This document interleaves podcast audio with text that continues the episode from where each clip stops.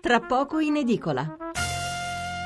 Di nuovo buonasera da Massimo Cecchini, ve lo ricordo anche adesso Stefano Mensurati oggi non c'è, sarà di nuovo con voi domani, ve lo dico perché me lo scrivete. A proposito di messaggi ce ne sono davvero tanti, chiudiamo velocemente la, par- la parte politica con questi messaggi ancora. Luigi da San Severo ci scrive senza entrare nel merito del trend negativo della sinistra evidenziato in tutte le elezioni che si sono tenute in Europa, ora tutti danno la colpa a Renzi per aver portato il PD troppo al centro, rendendolo troppo democristiano. A mio parere la sconfitta sarebbe stata maggiore maggiore se avesse fatto il contrario, come ha fatto il manipolo di dissidenti che è tornato al passato ricomunistizzando la sinistra del PD e ottenendo risultati ancora più deludenti e perdenti.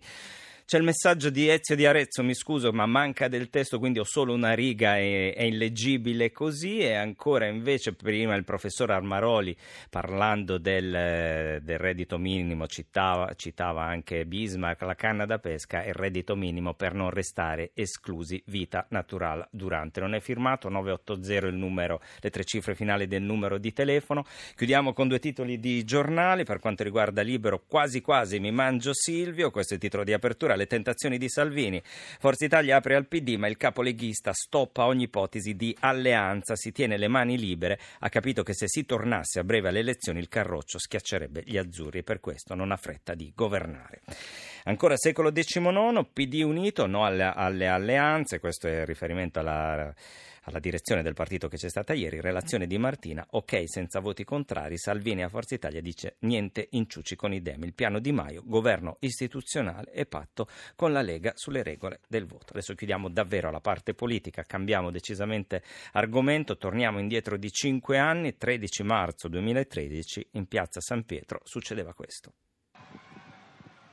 Fratelli e sorelle, buonasera.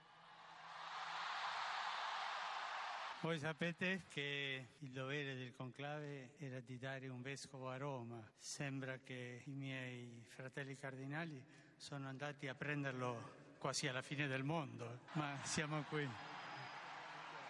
Vi ringrazio l'accoglienza e prima di tutto, prima di tutto vorrei fare una preghiera per il nostro vescovo emerito, Benedetto XVI.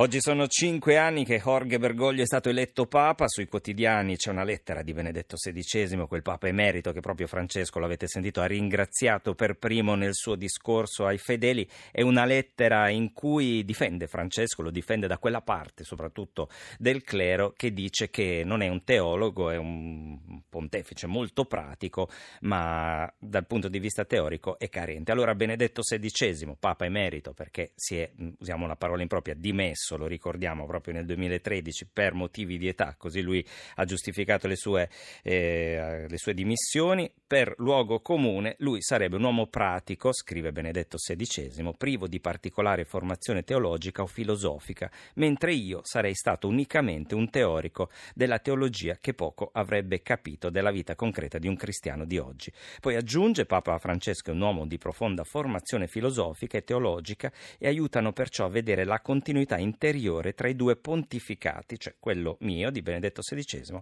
e il suo, pur con tutte le differenze di stile e di temperamento. Quindi con questa lettera, proprio oggi che è pubblicata un po' su tutti i quotidiani, Benedetto XVI taglia le distanze tra lui, quindi il Papa teorico, teologo, e eh, Francesco, il Papa vicino ai poveri, più un grandissimo parroco, come viene definito da molti, e dice no, noi siamo la stessa cosa, due facce della stessa medaglia.